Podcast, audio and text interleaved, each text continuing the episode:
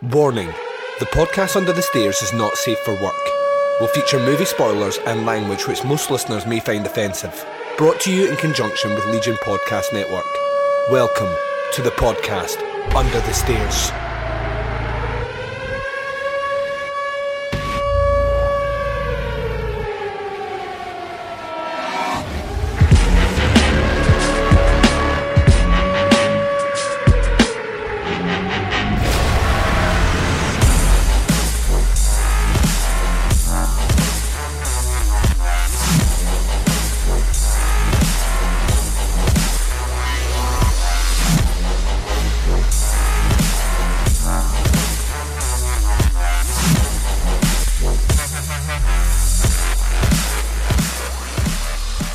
Hi everyone and welcome to the podcast Under the Stairs. This is bonus episode number 63. I'm your host Duncan McLeish and welcome to the show. Now bonus episode 63 is kinda one of these weird didn't plan to do it, but kinda felt like a good idea. Let's see if we can get the Teapots listenership involved, and you guys stepped up like a group of badass motherfuckers. So, what we'll be doing on this episode is really a reply or response to my top 20 of 2017. I asked you guys to submit top 5 lists of your favourite horror movies of 2017, and up until today, I think I had about 5. Um, and today I got about another 10 sent in, so you guys officially kick ass. You already knew that, but you officially kick ass, and I'm very much looking forward to counting down the lists of the listeners to see do we agree on certain titles? Are there titles on here that I haven't even seen yet? What will be the surprise titles in the lists? What are going to be the universal, of course that's on your lists? And what are going to be the ones where I'm like, really? Really, dear listener? Really? You can't see me, but my eyes are looking quizzical, almost like The Rock when he's smelling what is cooking, my eyebrow is arched, rather exaggerated and comical. But yeah, we're going to count them down on this very special bonus episode of the podcast Under the Stairs. Also, on this episode, going to be throwing in a little uh, quickie review of a little movie called Insidious 4. The last key, or the lost key, or the final key, or somebody's lost their key. Uh, this isn't my key. Um, is this the key of C sharp? Uh, yeah, the, whatever the name of the movie is, we're going to be doing a little review of that. Went to see it at the cinema this week. Um, I'm now officially, I've seen them all, all the Insidious movies, and um, yeah, if you follow me on Facebook, you probably know that I wasn't enamoured by this one, and I'll give my details why in a non-spoiler and then a further spoiler review for those that have been out to check it. So yeah, a nice jam-packed bonus episode of the podcast Under the Stairs with your top five horror movies of 2017 from the list that you guys sent in, as well as my review of Insidious 4. But I'm going to keep this intro super short because I want this episode to be nice, short, sharp, and punchy ahead of the tons of stuff we've got coming out before this month finishes. So I'm going to take my first break of this episode. You're going to hear promos for shows that I love. You're going to hear a little bit of music that I'm going to fling in there. When I come back, we're going to do the first half of the listeners' lists, their top five movies of 2017. All that and more coming right up, right after this. Hello, this is the Doom Show. Keep on keeping on and keep on trucking, America. We don't listen to our feedback because we don't get any. the truth hurts. I just alienated the two people that give us constant feedback. Sorry, guys. That's gotta go. That's gotta go in there. So on the show, uh, we talk about giallo movies and slasher movies and cult movies. Sometimes we even talk about Cameron Mitchell and his movies. I am Richard. Who are you? I'm Brad, the guy that's not Richard, or Jeffrey, or Simon. That's right, we have four people, and we always talk at once, except to each other. Jeffrey lives up north. Simon lives across the world. Richard lives in Penis, Alabama. Hello, This is the Doom Show is a proud member of the Legion Podcast Network. Check out the other shows on legionpodcast.com. You can check out more Hello, This is the Doom Show at hellodoomshow.podomatic.com or at doomedmoviethon.com. Check for our Amazon exclusive Hello, This is the Doom Show cookbook. Do you like hot dogs? we got them. Do you like mac and cheese? We got it. Do you like cheddar? We have it. Actually, we don't. No, no cheddar. Just Colby. Colby Jack. Hello, this is the Doom Show. We never gave up on you because you never gave up on us. Wow.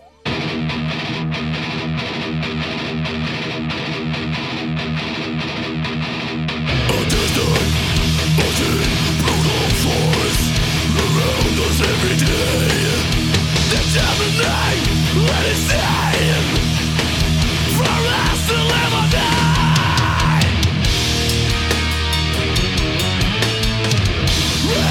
all now. Waiting. Understand, he's into which we all fit. Understand that if the fucking man, he'll dance it all over again.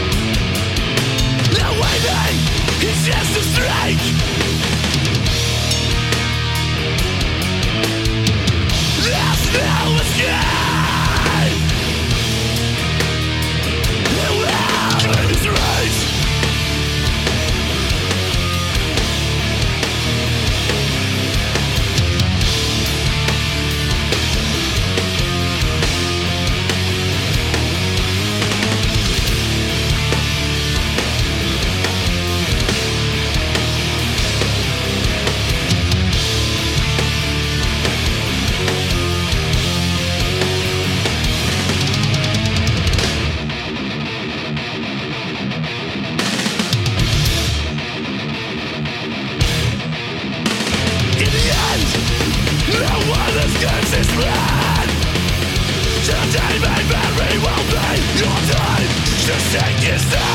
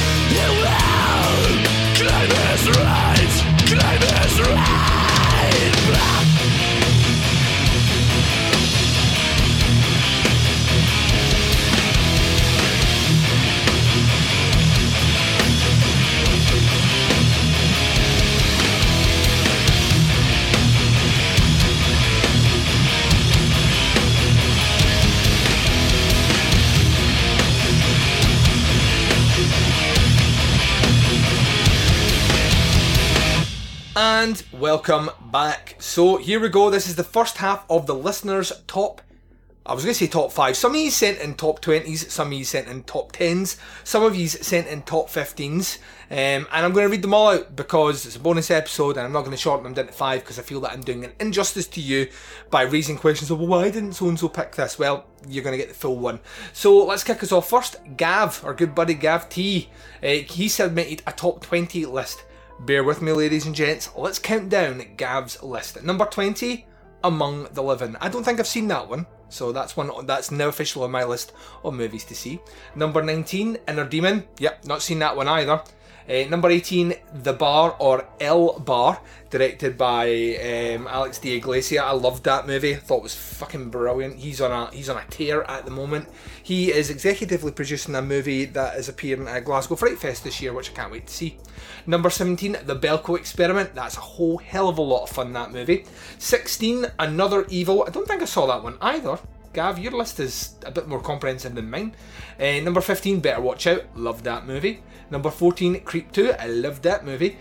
Uh, number 13, Boys in the Trees. I think it was Gav that told me about Boys in the Trees, and I thoroughly enjoyed that one as well. At number 12, 1922. At number 11, Dark Song. I loved that movie so much. You will hear me review it with my guest, Boz, um, on Monday. On Monday's episode of the podcast Under the Stairs. And here is Gav's top 10. At number 10, 47 metres down. Making a lot of top 10 lists. That's a pretty fun uh, movie with a totally bleak, badass ending. Number 9, Super Dark Times.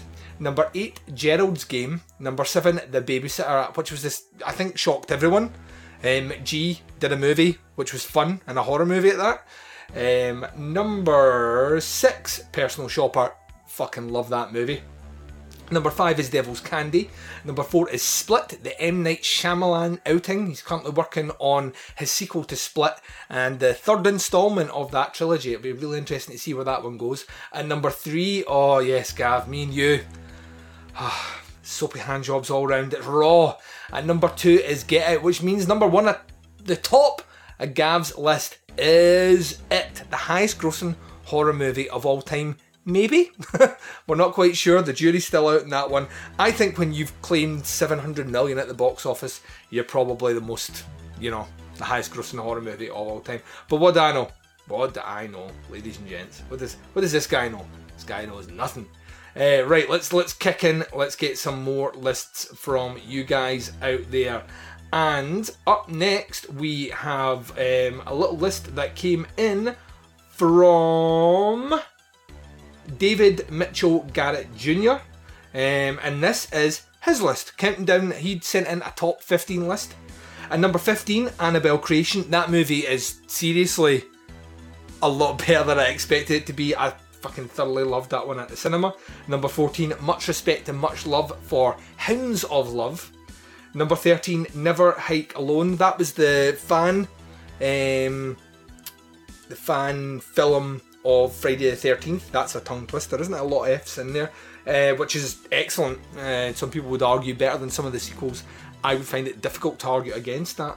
Um, and number 12, 1922, the Stephen King adaptation straight to Netflix. Number 11, The Shape of the Water, still not out in the UK, doesn't come out until Valentine's Day over here. At number 10, The Void. That made a lot of top 10 lists, not for me, I'm afraid. Uh, number 9, again, was Spit, and like, uh, Spit. Split, sorry. Split is a different movie. Um, one that's a bit more seedier with a triple X rating. Uh, Split by M. Night Shyamalan. Number 8, Get Out. Number 7, The Belko Experiment. Number 6, Gerald's Game. Number 5, and David, me and you are best friends for life. He shoved a little bit of mother uh, and there. Number 4, The Devil's Candy. You Sir Rock. Number 3, It. Number two, and so much respect for this movie, it would have been in my top five for sure had it not come out in 2016 in the UK. But The Black Coat's Daughter, aka February, uh, and number one on this man's list, hella respect, Raw. Fucking awesome. Thank you very much for that, David. That's a pretty fucking impeccable list. Uh, if I do say so myself, a couple of ones making top 10 there that we share. I'm now calling us uh, brothers forever. Um, and that's you're just stuck with that title from now on. So yeah, hi brother Dave. Uh, okay, next one up. Kieran Mitchell sent his in today. He sent in a top five, but with a couple of honourable mentions. So we'll get his honourable mentions out the way first. His first one is The Void. It's already been up on a few lists already. Uh, also, Prevenge. I'm reviewing Prevenge along with a dark song on Monday's episode, Kieran. So you, hopefully you're going to have a ton of fun with that. And also on his honourable mentions list, 1922. Here is his top five. At number five, highest grossing horror movie of all time, It. At number four, an- another entry for M. Night Shyamalan's Split. At number three, Devil's Candy. Bow, bow. Uh, number two, Raw. and number one, Get Out. So we share our top two, uh, Kieran, and that is why I love you, and you can never leave the show. You can be my personal fluffer. And that is not an accolade that I give out to many people out with Baz. And Baz uses teeth to fluff, and that is not good. Uh, right, um, our good buds from over at Scott and Liam versus Evil dropped their top 10 episode today uh, which will be tomorrow by the time this episode drops because I'm recording this on the Wednesday. Go and check their show out. It's fucking awesome. Scott and Liam versus Evil. They submitted their list to be mentioned on this show as well, but I'm just going to read out names. You need to go and check out their show to find out why they picked the movies where they did. Here we go. So this is Liam's list. At number 10, Life. Thoroughly enjoyed that movie. Um, once again, super bleak ending. So yeah, well played, Liam. Uh, number nine, Freehold. Much respect for that movie. Number eight, The Black Coat's Daughter. Once again, I fucking love that movie. Number seven, Super Dark Times. Number six, and this is where I know that Liam is now my new fluffer, uh, is a dark song. Uh, number five, A Cure for Wellness. I love the fact that that's on your list. I, I really have a lot of time for that movie, even though it has some big flaws for me. I, I was quite glad I put it on my top 20 list. Number four, and this is where I love you The Killing of a Sacred Deer. That movie. Fucking movie, man. Uh, number three, A Ghost Story, which I have not seen. Uh, my copy arrived today. I ordered it off the strength of the recommendations of Scott and Liam. So um, if I don't like that movie, you're due me three pints to pay for it. Uh, number two, Hounds of Love. Bow, bow. Love you guys. Uh, and number one, Get Out. Uh, so we're sharing number ones there, buddies. And we can also take a look at Scott's top five list. Scott had at number five the highest grossing horror movie of all time in It. At number four, one that made my top 20 that not a lot of people are actually talking about, The Transfiguration. At number three, Much Love to Personal Shopper. Um, I don't think anyone else has that on their list apart from me and you, dear Scott. Um, at number two, Get Out. Um, so yeah, that one's universally just been praised by everyone. I'm glad to see that Scott and Liam guys enjoyed it as much as I did. And at number one, like I say, I bought the, the Blu-ray off the back of your recommendation, so it better not suck. Um, is a ghost story. So that is Scott's number five. Once again, check out that episode of Scott and Liam versus Evil to get more detail into their full top ten and why they picked them. Um, next one in from Justin Alba. He gave us a top five list. His top five list at number five is Devil's Candy. At number four is Prevenge. And number three is Population Zero, which I saw this year and really enjoyed actually. I thought was quite a creepy found footage full documentary movie that no one really is reviewing or has seen, uh, but it's definitely worth checking out. At number two, and Justin, You're My Homie for Life, uh, is a dark song. Love that movie. And at number one is Get Out. Get Out um, his uh, he's left a little comment here saying going to see in the cinema uh, with his 13 year old daughter it for the first time was special though and Gerald's game and we go on too. So that's his honourable mentions. So there we go that runs down the first group of your top 5 top 10s top 15s honourable mentions from the listeners of the Teapots listenership. Um, we're going to take a very short break just now um, and when I return after promos for shows that I love, I'm going to be giving you a little review of Insidious Part 4 or Chapter 4. Um, and I'll be right back to do that right after this. Do you like movie reviews that are insightful, thought provoking, and delivered by somebody who's trained to critically dissect every aspect of a motion picture without ever having to use obscenities? Then you've got the wrong show. Kruger Nation Horror Podcast is ready to feed your slasher movie and exploitation needs. There'll be more blood, expletives, and titties than you can shake your grandma's beetle flaps at. Visit www.krugernation.com.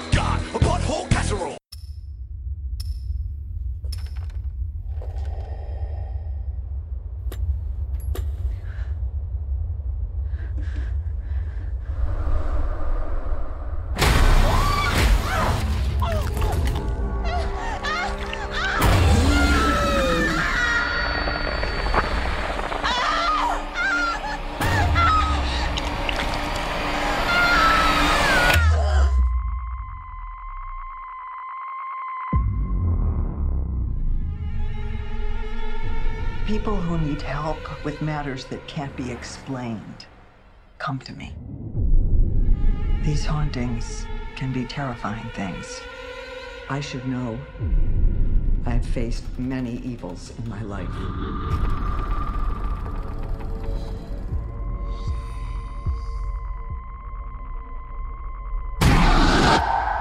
This was different, though. The haunted house. Is my family's house.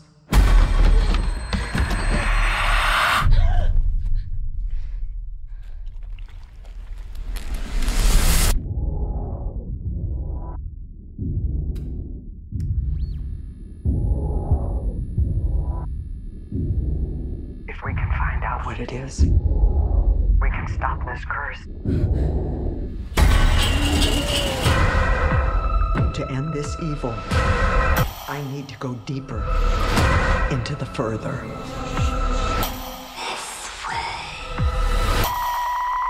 I don't have memories from this place. I have scars. I am gonna find it and I'm gonna finish it.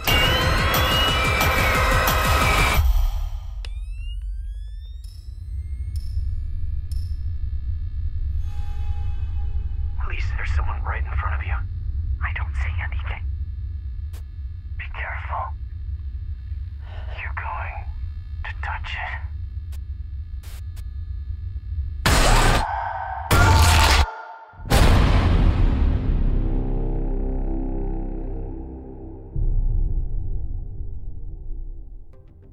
And welcome back. So, you just heard the trailer for Insidious Chapter 4, aka The Last Key, released um, this week, um, funnily enough, in the UK. Uh, so, it was released in 2018. So, this is a brand new movie. So, we're going to be throwing in a spoiler tag. So, keep your ears open during this podcast because when I kick out that spoiler tag, I will be going into detail about some of what happens in this movie. So make sure you're listening and paying attention so I do not spoil this movie for you if you want to check it out. So this movie is written by Leigh Whannell, who's written all of these movies. I think at this point he directed the previous one. Uh, it's directed by Adam Robitel, who directed um, The Taking of Deborah Logan, is a movie we thoroughly loved on the podcast Under the Stairs, both myself and the Baz. The movie stars Lin Shaye, Leigh Whannell, Angus Sampson, Kirk Acevedo, uh, Caitlin Gerard, Spencer Locke, Josh Stewart, Tessa Ferrer, uh, Alec Reed, Ava Kolker, uh, Pierce Pope, Bruce Davison. Some of the folks are in this movie. Uh, Javier Botet plays Keyface. Um, and he is quite an interesting character. We've already spoken a little bit about him today. Uh, Javier Botet is in a little movie called Two Pigeons, aka Freehold. And he plays the creepy guy that's hiding in the walls, in the walls. Synopsis for this one on IMDb is Parapsychologist Dr. Elise Rainier faces her most fearsome and most personal haunting yet in her own family home. So, this is the non spoiler review. Um, and like I say, I posted this on Facebook. I am not the biggest Insidious franchise fan. Um, the first movie I thought was two thirds of a really interesting, dark, scary little movie, and one third of a I don't know why this is in here. It doesn't fit up tonally sort of movie, and it, I, I didn't hate it, but I didn't love it either. I kind of felt like it was a, a missed opportunity for um, James Wan, who directed the original movie. The second movie, though, was all that goofiness from that last third in one giant movie, and I kind of got behind it. If I'm honest, I uh, thought the second movie, in my opinion, the second movie is the best at the entire franchise, and the reason behind it is it is the right level of camp and the right level of over the top for me to get behind in a movie like that. I think they finally, in my opinion, found out what they were aiming for with the series, and they went with it. There was a couple of decent kind of what the fuck moments in it, but for the most part, I thought it was really, really cool. Part three, on the other hand, um, so part two finishes with this massive cliffhanger, we're like, oh, I can't wait to see the next installment. Uh, part three comes along as a prequel, and um, yeah, you cannot make a prequel to a horror movie which pretends to put characters in peril that I know for a fact are in the first installment that comes after this timeline. I know nothing happens to them because they're safe. And that was my issue with that movie. Like the scares that they were trying to get to me on those certain characters did not work because I know that no one's in danger. Uh, except maybe the, the person they're trying to help. No one's in danger in that movie. Um, and whilst there was a couple of things that I thought were interesting about the movie, overall it just felt flat. I, you know, I, I could see the seams of all the scares they were trying to set up, and it became a very frustrating watch. And unfortunately, that's where I land with The Last Key as well, which is a sequel to that prequel, but still technically a prequel nonetheless. It's set some months before the first Insidious movie. And the frustrating factor comes in for me that I like the cast of this movie. I like Tucker and I like Specs. I think they're quite an interesting comic relief that I can kind of get behind. I love how they've fleshed out those characters. Leigh Whannell's done a good job of that. Even though he's playing uh, Specs, he's, he's done quite well at fleshing them out and giving them that kind of the comic relief to offset, offset the scares. Uh, sorry, and um, I love Lin Shaye. I would watch Lin Shaye in anything. I think it's great that she's getting an opportunity after her years of service to the horror genre to get a chance to be front and centre in these movies, and she's easily the most interesting character in this movie as well.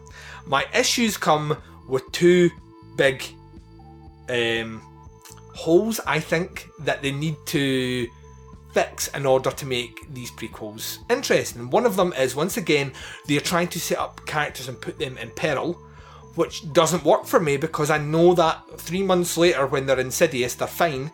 So no one's losing a limb here, if you know what I mean. Um, and the second thing is, I think this movie opens super fucking strong. I thought the first 10 minutes were powerful, intense, scary, and then the rest of the movie grinds to a halt and it kind of trods along and it plays with some ideas that some of the previous installments have about um, kind of spectres influencing uh, the actions of, of people to make them do horrible things. But it just takes too long to get there. I think the key monster is a great idea, a great concept, and a great look. We just don't see a lot of it. Uh, and when we do see a lot of it, it's dispatched in a way which feels like a bit of a cop out. And if you're a horror fan, you will you will know how this creature is dispatched in the first five minutes. Because I turned around and said that I know how this movie's going to end, and it's exactly how it ended. So it was a frustrating watch for me because like I say, I think there's there's about two or three storylines in here that on their own fleshed out would be dark, twisted, gnarly little installments, nice little cases they could work on. Um, and they kind of just throw them in and they're disposable. And I'll go into a bit more detail when we do the spoiler review on it, but I just feel felt like it was dragging its feet. It felt the whole movie felt like it had an anchor tied around it, and it was desperately trying to pull against this anchor with no strength to pull it along. Um, and as a result, it finished. And it's a well constructed horror movie. I mean, it's shot well, the acting's good, the dialogue's good, um, but the story's just a bit crap. Uh, and that's the frustrating thing for me. Four movies into this one, we should be tightening things up, aiming for what we want. Um, certainly, they're kind of going back for a darker tone and content like they did in the previous movie. I just don't think they fully commit to it, and you need to go one way or the other with these movies, I think and that's why I quite like the second movie uh, of the whole lot. Is because the second one went full in one direction. Yes, it's campy. Yes, it's goofy, but I, I applaud the commitment to go full down one direction and not the other. So yeah, if I had to give it a grade, a Netflix grade, this one unfortunately gets two and a half stars from me. Um, I didn't really like it. I can't say I hated it, but I struggle to say I like it as well. It's somewhere in between like and didn't like for me. And um, I think there will be a fifth one. I think the fifth one will be the sequel to part two. Um, and I'll be interested to see where they go with that because that was a story I really wanted to see, and they've delayed it two movies now. So we'll see how that goes. So check your time code now. I'm about to spoil things, see when I'm going to come back and do some more top 10s, or top 5s, or top 15s. So watch. I'm spoiling this movie now. So yeah, so the movie basically is set given the backstory of Elise's character. She grows up uh, in a house opposite um, a maximum security penitentiary, which has the electric chair, which is murdering people. Yeah, murdering. I don't believe in capital punishment. Um, and she's already in tune with ghosts, so she knows who's dying. She knows all these details. And her mum seems to be okay with this knowledge. I get the feeling that she may have picked up this gift from her mother's side. Her dad is having fucking none of it. He's an alcoholic, he's an abusive man who tries to beat her to admit that she does not see ghosts. Um, during one particular bad session, um, he locks her in the basement and she's approached by a key monster uh, who basically says, Unlock this red door. It's in her imagination. And she does that, and then she unleashes this creature unto this house, uh, which results in the death of her mother. Um, we'll later see her a bit older. Her dad tries to once again beat her, and she runs away, leaving her younger brother in the hands of the abusive father. Uh, we then jump forward in time about three months before Insidious starts, um, and she has this nightmare about the house. She's a call from the new owner of this house to go back and sort things out. And sure enough, when she goes there, there's a case that unfolds. I'm not going to go too much more into all the ins and outs of the plot. Suffice to say, she uncovers um, an existing serial killer and has to face down her demons uh, in the form of the key monster uh, whilst trying to mend the relationship with her estranged brother. And all this is happening, and there's not enough scares. The scares, there's a lot of false scares, which I kind of liked at first, but they overuse that technique in a way which doesn't feel satisfying. I thought the jump scares were pretty poor, if I'm honest.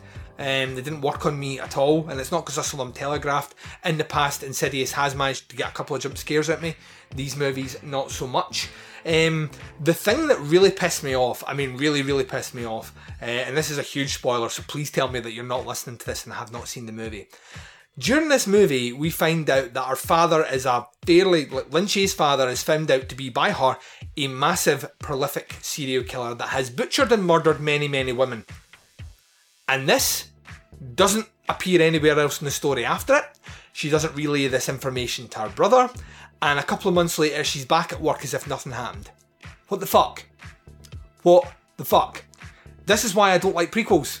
You cannot do this to a character in their backstory, and this character is just going to brush off the fact that they abandoned their brother with a multiple serial killing father, and that's not going to have some sort of impact on her performance in the first movie, which she seems fairly well adjusted in that movie. Um, also, the timeline is a bit sketchy. By this point, she'd be up to her tits, um, her Lin Shaye tits, in FBI investigations, potentially a book deal, the house that I escaped. She seems to be struggling for money, not anymore. Her father's been found out to be a very prolific serial killer. Doesn't make any sense. It's a needless thing to throw in there. They throw in it and then never address it after that. And I'm looking at it going, this is a huge revelation. This is your movie. You go back to the house, try and fight off some guilt, fuck the key monster, your dad was a serial killer. Let's free the spirits from the house of the people that your father has murdered. Nah, nah. Let's not address it. Let's just throw it away. Lin Shaye's brilliant in the movie. Tucker and Specs are brilliant in the movie. The rest of the cast, excellent. Um, plot drags. It really, really, really drags. It tries to link up that this is something that's passed down through the family. It's not handled very well. Her niece's ability to all of a sudden acquire a special set of skills and the further, like Lin Shaye, really, really quickly is very surprising to me.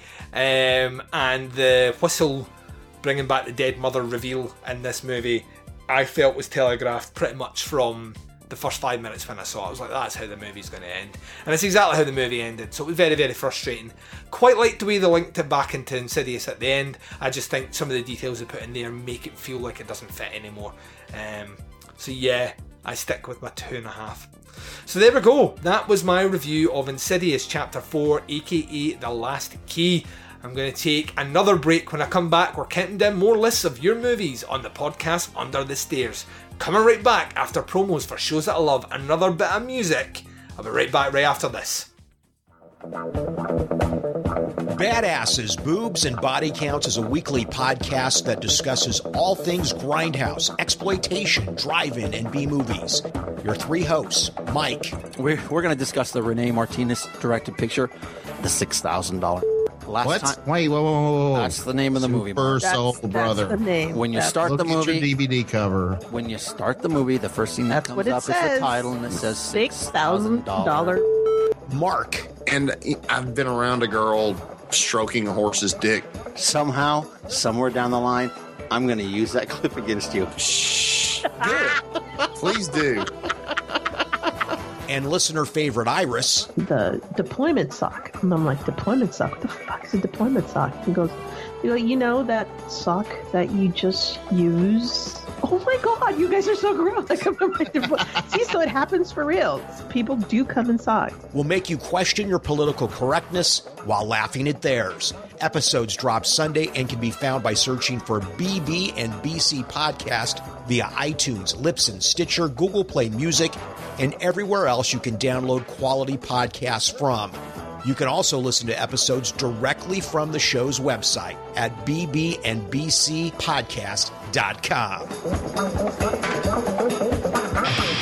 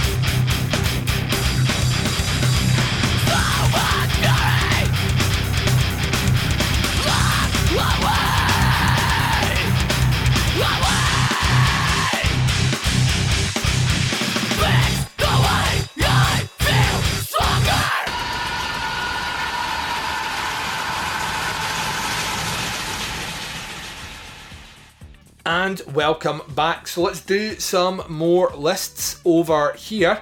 Right, next one comes in from our good buddy Willis Wheeler, aka Wildman Willis.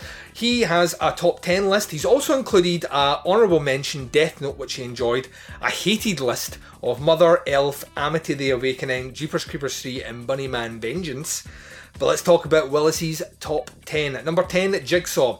Can't say I like that movie, Willis. Uh, number 9, Happy Death Day. Love that movie, Willis. Uh, number 8, Gerald's Game. Good call. Number 7, Circus Kane. Didn't see that one. Uh, might have to have a little chat with you off air and find out what that one's about. Uh, number 6, The Void. Meh. Uh, number 5, The Belko Experiment. It's a ton of fun. Number 4, Annabelle Creation. Do like that movie, sir. Number 3, Cult of Chucky. Yes, sir. Uh, number two, Get Out, and at number one, the highest grossing horror movie of all time, I'm just going to keep saying that, it is Stephen King's It. Very nice list. Thank you very much to Willis Wheeler for sending that in. Up next, Tim Walker. He puts in a top five. At number five for him, The Void. At number four, The Devil's Candy. Number three, Savage Land, which I saw a couple of weeks ago. I've just spoken about it with Bo. It's a really good found footage movie for fans of movies in a similar vein to Lake Mungo in terms of style. Uh, it's really, really, really good. And number two for Tim was Stephen King's It. And at number one, topping his list, February, aka The Black Coat's Daughter. Very nice, sir. Very, very nice. Up next is Mike Pilgrim. He sent in a handwritten dedication to the cause, handwritten uh, screenshot. He has put in here for his top five of 2017. Number five, Annabelle Creation. He says, Yes, I know the shame, the shame. No shame at all, sir. It is a really good movie. I really enjoyed it. I don't particularly like the ending, but the rest of that movie, solid as a rock. Mm, mm. Number four, Alien Covenant, which I also thought was undeserving of the hate that it got. Number three, The Babysitter. Number two, Creep 2. I do love that movie. And number one, The Ritual. You fucking have. I went to see that cinema. Thoroughly enjoyed that one as well. I thought that was a pretty bitching one. Uh, right, let's move on. Another list, another top five from our good buddy Abraham Ram. At number five for him, Annabelle Creation. At number four, M. Night Shyamalan's Split. At number three, It Stains the Sand Red. I do enjoy that movie, Abraham. Uh, at number two is Stephen King's It. And at number one, topping quite a few lists this year, is Get Out. Right, let's move on to our good buddy Michael McCloskey. He says at number five, 1922, the Stephen King adaptation straight to Netflix. And number four is Get Out. And number three, Raw. Number two, Michael, me and you, bosom buds for life a dark song. And at number one, The Devil's Candy, still to make its way to a physical format in the UK. Fuck knows what's happening there. Uh, up next, Andrew Neil's top five. At number five, Jigsaw. At number four, Happy Death Day. It's your birthday, and now you gotta pick up the phone. Um, at number three, Prevenge. At number two, a little bit of Get Out. Uh, and at number one, Stephen King's it, the highest grossing horror movie of all time. Uh, up next, Jamie Miskell's top five. Well, she said, I only got four, don't get to go to the cinema much. Kids kind of ruined that for me. So her four are Happy Death Day, It's Your Birthday, and now you gotta pick up the phone. Um, at number four, 1922. At number two uh, is Get Out, and at number one, top topping the list, the highest grossing horror movie of all time, Stephen King's It. Uh, let's jump across to the emails. This one comes in from our good buddy Don Anelli, aka Gorelord84. He's got a top 15 for this year. Number 15, Bethany. Number 14, 1974, The Possession of Altair. Uh, number 13 was Sharknado 5, Global Swarming. Still to see everything past like part 1 uh, gore. So one day I will need to do that. I might make a Russian roulette retrospective out of that. Um, at number 12, Don't Kill It with Big Dolph Lundgren. Loved that movie. Uh, number 11, Cult of Chucky. Loved that movie. Number 10, Tragedy Girls, which is still to come out in the UK. Uh, at number 9, It Stains the Sand Red. Amen, brother. And number 8 is McG's The Babysitter. Number seven, The Black Room. Number six is Happy Death Day. And by the way, it's your birthday, and now you gotta pick up the phone. Um, at number five is The Devil's Candy. Bounty, bounty, bow. Number f- number four is Satan's Slaves. Um, number which is what I call my dogs. Uh, number three is another Wolf Cop, still to get a release in the UK. Loved Wolf Cop though, so I'm looking forward to that. Uh, number two uh, was a little movie called It. You may have heard of it. 700 million US dollars at the box office. Uh, and at number one is Kodoku Meatball Machine. Never heard of it, so I will keep my eyes peeled for that movie. That one sounds like it could be a ton of what the kids call fun. And next in from Ryan Jennings, he says, Good evening, Teapots. 2017 saw some great horror movies that were definitely a break from the norm of either found footage or torture porn. I also discovered your podcast in the later half of the year, so muchos gracias for that. Here is my top 5 of 2017. At number 5, Split.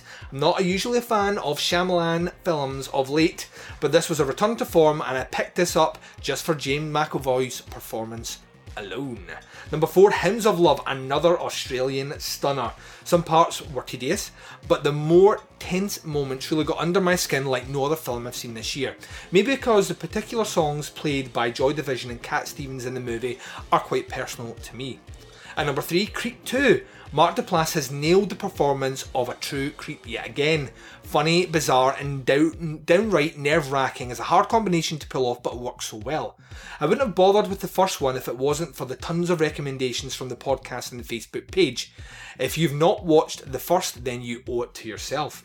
And number two, It. Remakes of classics fill me with dread, and I couldn't see how anyone could ever top Tim Curry's portrayal of Pennywise, but Bill Skarsgård makes the role his own. Wonderfully shot and brilliantly acted. A pretty long film, but not once did I feel like it dragged. You could almost say it's like a modern horror classic. Red Balloon still creeped me out, and the book terrified me when I read it as a teen. And at number one on his list is Get Out. Not only the best horror movie of 2017, but the best movie of 2017 by a considerable mar- margin. What can I say that has not already been said? A mesmerising performance by Daniel Kaluuya. Um, uh, which is Oscar worthy, one of the most enthralling horror thrillers I've watched in a very long time. If this is your directorial debut, then you have an extremely bright future ahead of you. Jordan Peele, I salute you. Thanks, Teapots, and all your listeners. Here's to a Horror-tastic 2018 from Ryan Jennings. Thank you very much, Ryan. Next in is our good buddy George Cook. He says, Duncan, as requested, number five, Happy Death Day. Fantastically entertaining with a great central performance. It's your birthday, and now you gotta pick up the phone. Uh, number four, 1922, a good old fashioned ghost story. Number three was Get Out. It was thrilling, funny, and on so many levels. Number two, The Devil's Candy. Yes, Ethan Embry is amazing, but so is the performance of Kiara Glasco, who you really warm to and care when she's in peril. Number one for George was Hounds of Love. More thriller than horror, but a tough watch nonetheless. A stellar cast and all round a quality song to end on. Honourable mentions were Never Hike Alone, the best Friday the 13th film never made. Uh, now it's my turn for a request. Can you give the underrated Christopher Smith filmography some attention in 2018? Keep up the good work, man. Cheers. Thank you very much for that, George Cook. And up next uh, comes in from Matt Jones, who also submitted a top five list. He says, Evening Duncan, well, it's been a great year for horror, and even though there have been quite a few on your list I really want to see but haven't had a chance to yet, it was hard to narrow down a list to five. So, a few honourable mentions first. I really enjoyed Split, Creep 2, Better Watch Out, in Cult of Chucky, but here are my top five movies of 2017. At number five, Happy Death Day. After the first half an hour, I thought this was going to get too repetitive, but I had a fair few surprises up its sleeve, and even though I guessed the killer halfway through, it was a lot of fun, and I wanted to rewatch it pretty soon. It's your birthday, and now you gotta pick up the phone. Number four, Gerald's Game. This was a great Netflix adaptation with excellent performances by Carla Gugino and Bruce Greenwood. I know I pronounced her name wrong, sorry. Uh, who carry the whole film, and that one gory bit, you know the one, was awesome. And number three, The Babysitter, another quality Netflix release that was an incredibly entertaining watch with solid performances and plenty of dark humour. And number two, It. Yes, this was my favourite adaptation in this, the Year of King, just about. The young performers got the character spot on, and Bill Skarsgård was a brilliant Pennywise. I still love Tim Curry in the original miniseries, but Skarsgård took it to new creepy places. And at number one on his list, surprise, surprise, Get Out. It could be this for my number one, and I'm glad that you agree. It's an excellent directorial debut for Jordan Peele with a top cast that keeps you guessing on the first viewing and also rewards on rewatch. It was such fun seeing it with a great crowd in the cinema and also with a good friend, Ian McFadden, who's also a listener. Hi, Ian, uh, when it was released on Blu ray. Easily my favourite of the year. So, it's going to take some doing to beat the last year in horror 2018. It's over to you. Thank you very much for that list, Matt. Right, from here, we're going to go to our good buddy Dino. Dino says, and his top five. Number five was The Babysit- Babysitter. Just for fun and sheer enjoyment, I got from this film. Uh, number four, The Devil's Candy. Stunning wee film for me, really kicks ass. Number three is Gerald's Game. Took me a second watch, but I got there. Number two, highest grossing horror movie of all time. It. Really had fun with this one, and the crowd in the cinema were really up for it. It's a great adaptation. And at number one on his list is Get Out, a modern masterpiece. It was classy, enough said. He also says all these movies I've watched more than once, so they may, uh, so there are more in my mind than others. Uh, also, I haven't watched some movies in the past year like Raw, Brawl, and Cell Block 99. The Killing of a Sacred Deer. By all accounts, they probably would have made my top list as well. Thank you very much for submitting that list, Dino. Right, up next is our good buddy Darren Wilson. Darren Wilson gives us his top five. Number five is the Belko Experiment. At number four, Blackcoat's Daughter, aka February, for you UK listeners. Number three, Freehold. Much respect to Darren, because uh, that's a great little movie. Number two is Creep 2. Yeah, Mark Duplass pulling at his thang. Look at the dick. Look at the look at Duplass dick. Look at Duplass dick. Duplass dong for the win. Uh, and number one is Get Out. Uh, if this were top five movies overall, though, he would have Brawl and Cell Block 99, Three Billboards, and The Shape of Water in his list as well. Thank you very much, Darren Wilson from the Psycho Semantic cast. Bow! There we go. He then later on went to say, by the way, if we want to extend that list out, uh, I can give you a 10 through 6, and at number 10 he would have put The Evil Within. Number 9 would have been Cult of Chucky. Number 8 would have been Gerald's Game. Number 7 would have been The Devil's Candy. And at number 6 would have been A Dark Song. Thank you very much for extending that list out for me, Darren Wilson, you saucy, saucy minx. Um, and the next one comes in from Sarah. Sarah Palmer says, Hiya Duncan, here is my top 5 of 2017.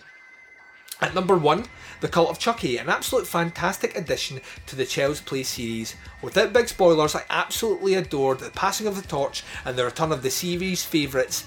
Uh, is always a welcome treat, especially but still my beating ovaries, Jennifer Tilly. Oh, the things I could do to that woman with a pot of Vaseline, duct tape, and a large root vegetable. Five out of five for me. That, I, I, I don't know what to say to that, uh, except I would want to see that, Sarah. So book me front row tickets. Uh, number two, Jigsaw. Before any rotten fruit gets thrown at people's listening devices, Saw is one of my top franchises and has a lot of meaning to me. It may be slightly dodgy in some areas, but how you cannot get excited when you hear that familiar tune and the tones of I want to play a game. I think you're talking about dun dun dun dun dun dun dun dun dun dun dun dun dun. Although I'm making it sound a bit more saucy. Uh, and number three, Beyond the Gates. This is a recent watch which skyrocketed to my top five at the last minute. Fabulous throwback to the VHS board game fun of the 1980s. It's fun, camp in a strange way, and for the 80s horror fans, it has a re- real retro thrill. 4 out of 5 for me. Bonus points because of the incredible Barbara Crampton. Rawr. Right, now put the rawr in, but I think Sarah was thinking that when she typed it. Uh, number 4, The Babysitter. Another retro homage to 80s film. But this one really brought the chuckles, and the only downside was I felt that it was going in one direction and it didn't, and fell slightly flat for me in the last minutes. A 3.5 out of 5. And at number 5 on her list, It. The highest grossing horror movie of all time, ladies and gents. 700 million US dollars. Uh, it says, on my first viewing in the cinema, if I'm honest, I wasn't truly impressed. I felt there was far too much CGI in certain parts of the film, uh, was taken on rather grim levels. Example was shot out of Pennywise's mouth. uh, when Bev attacked Pennywise. But on reading the book, I've gained a newfound appreciation for the film. I'm going to rewatch it, and perhaps my grade will change in the next few months' time. But unfortunately, I am a huge fan of the miniseries where the humour was placed first and then hit with a scare. This is certainly more effective in the fear factors, plus, in my opinion, I know others may not agree, Tim Curry is beyond a shadow of a doubt the greatest Pennywise there could ever be. He lulled you into a false sense of security where Bill Skarsgård played it creepy all the way through, which made me feel like there was not much depth to him. Uh, and felt that it was a one note performance at 3.5 out of 5. I look forward to hearing everyone else's top 5s as we've got so much of a varied taste for films. Uh, thank you very much from Sarah Palmer. Thank you, Sarah, for submitting your list. Which means we have rattled through everyone's. Well, we haven't rattled through everyone's list. We have an audio clip from our man that never misses. One of these has featured in every single bonus episode that I've asked for listener input. Is our good buddy Lee Russell from They Must Be Destroyed on Sight podcast. And Lee says, Hello, Duncan. Hello, listeners out there in Teapot's land. I'm going to be giving my top five horror movies of 2017.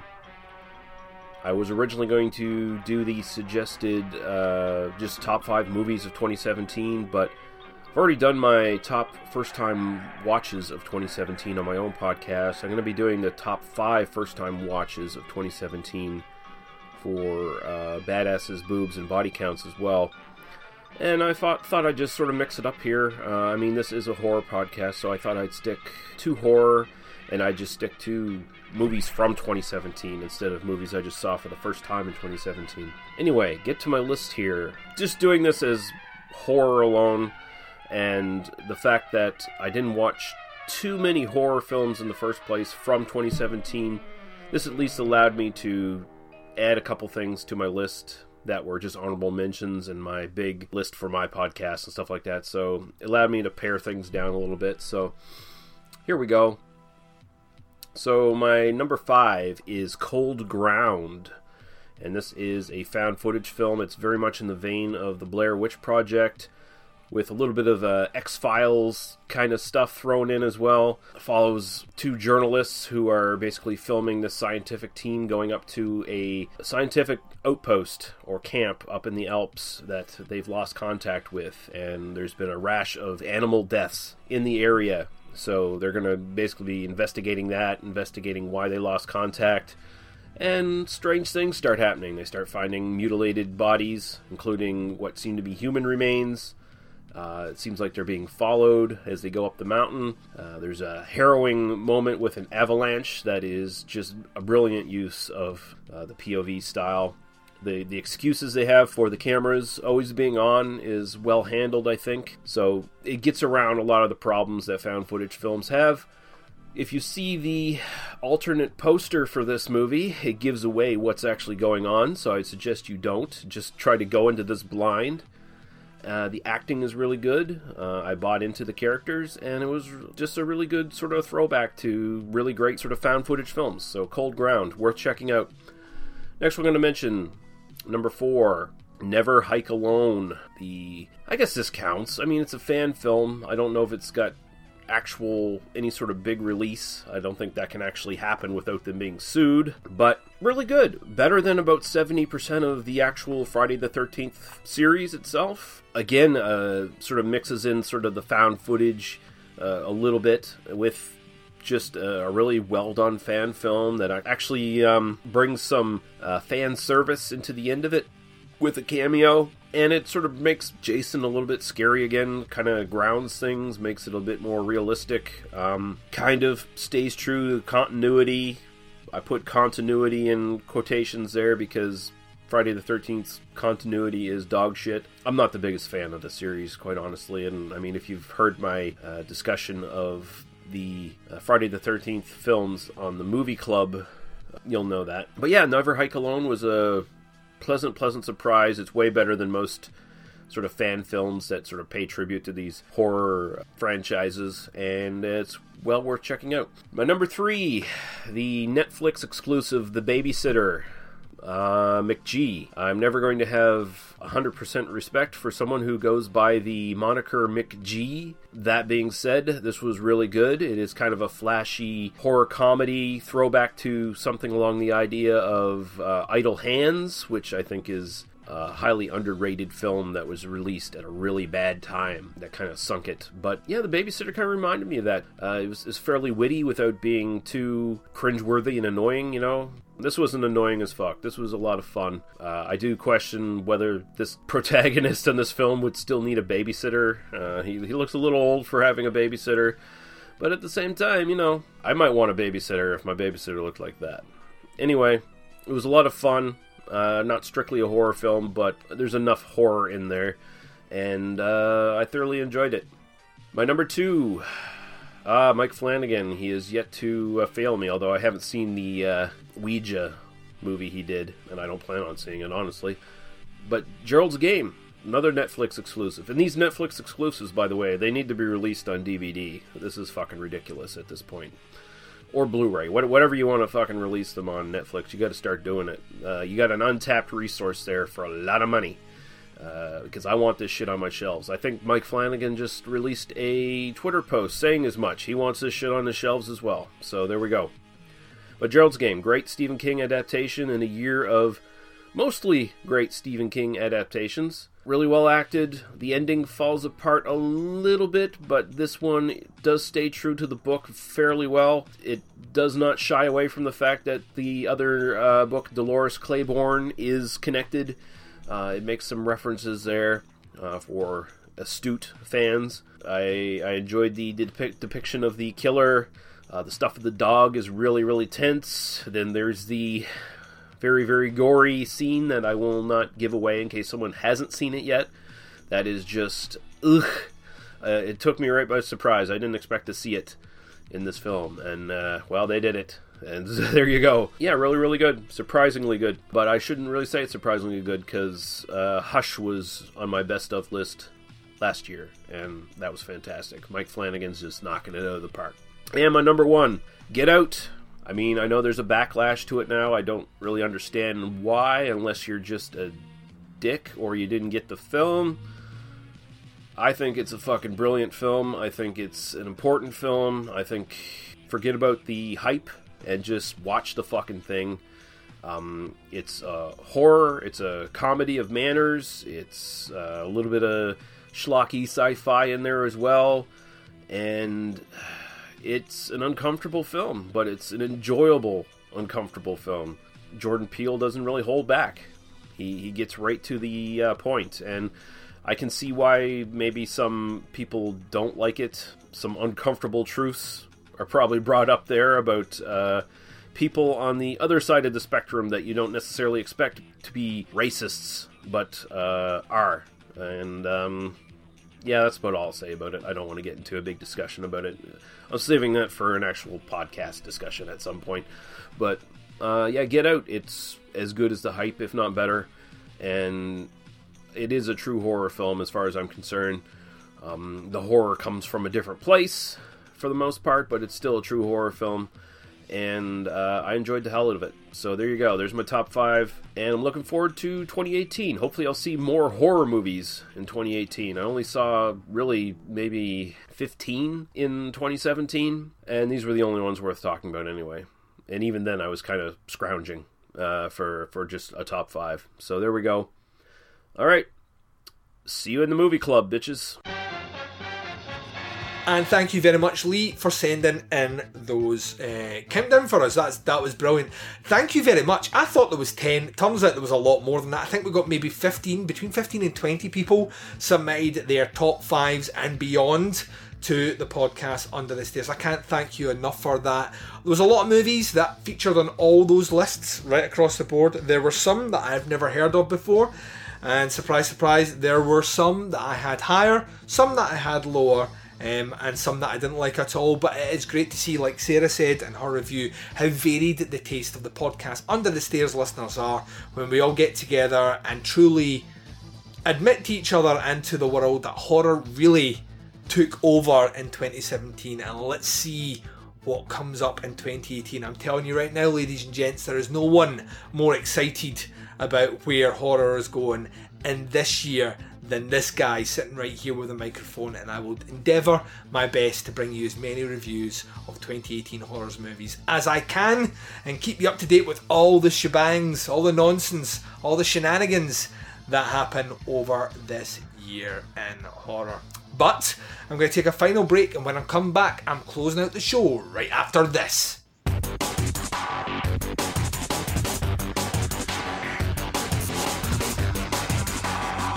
You're listening to the podcast Under the Stairs.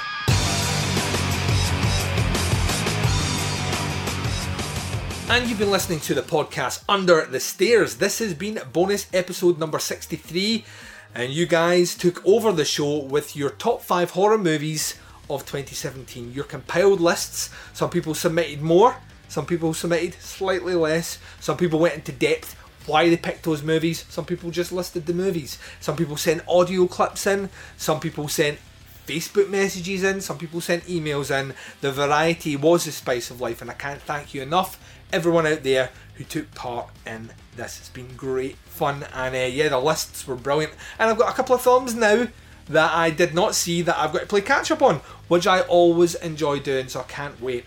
And hopefully, you enjoyed my review of Insidious The Last Key from 2018. Um, if you skipped over the spoiler section, please come back and listen to this episode once you've seen the movie and see if you agree with me or not. Uh, if you want to kick up any conversations about that movie review, want to start a dialogue on it, please jump over to the Facebook group page, facebook.com forward slash groups forward slash teapotscast and interact over there. But be mindful of spoilers. Uh, maybe create a thread that says spoiler warning and then write it in the, the comment section so people don't see much spoilers. But yeah, I would love to find out what everyone else made of that movie. So, we have three more episodes of the podcast Under the Stairs left in this month, and I'm not sh- shortchanging anyone.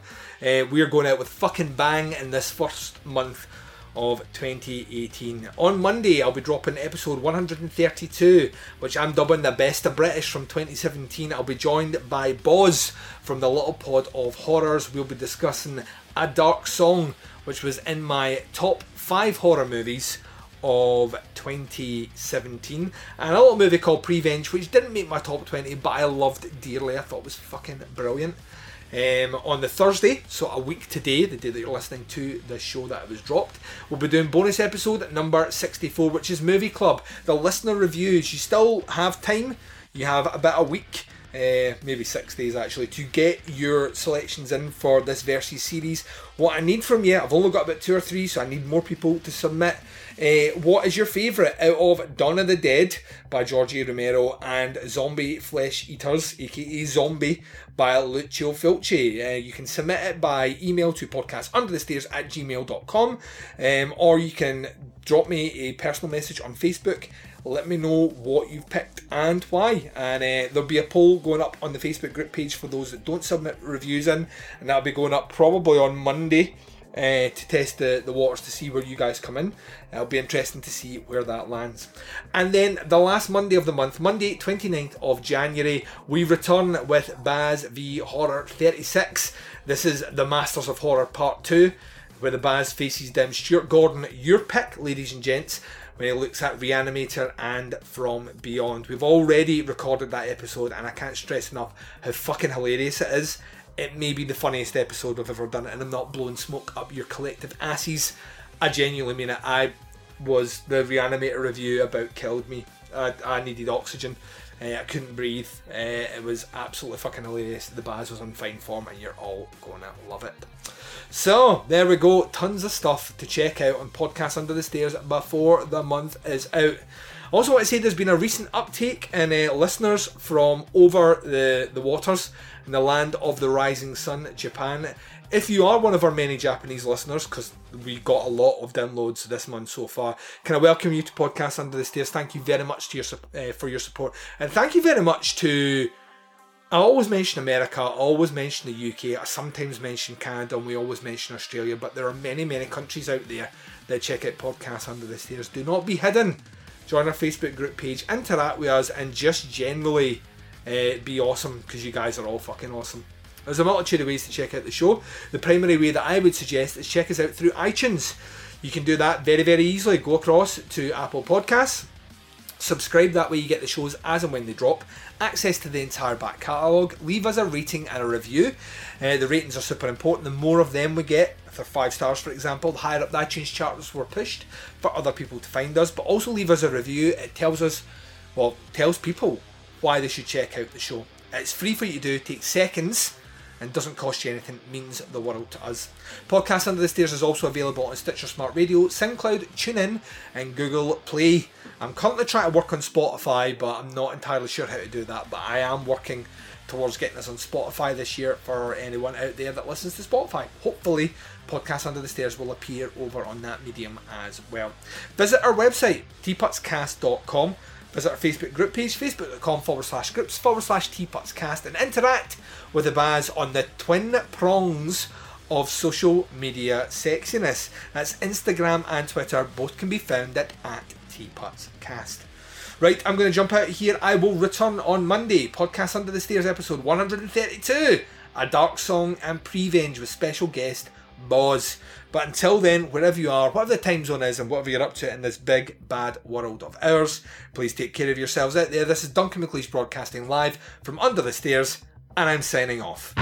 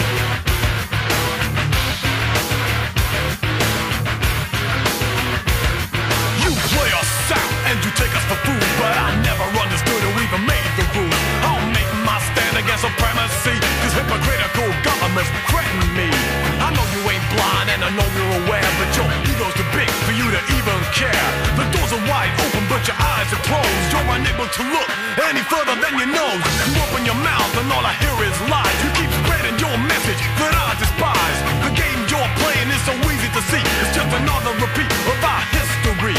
You talk about peace, it's a very strong word. It's always been said, but it's never been heard. High tech weapons are here to reassure it, but I never seen a time when they done a shit for it.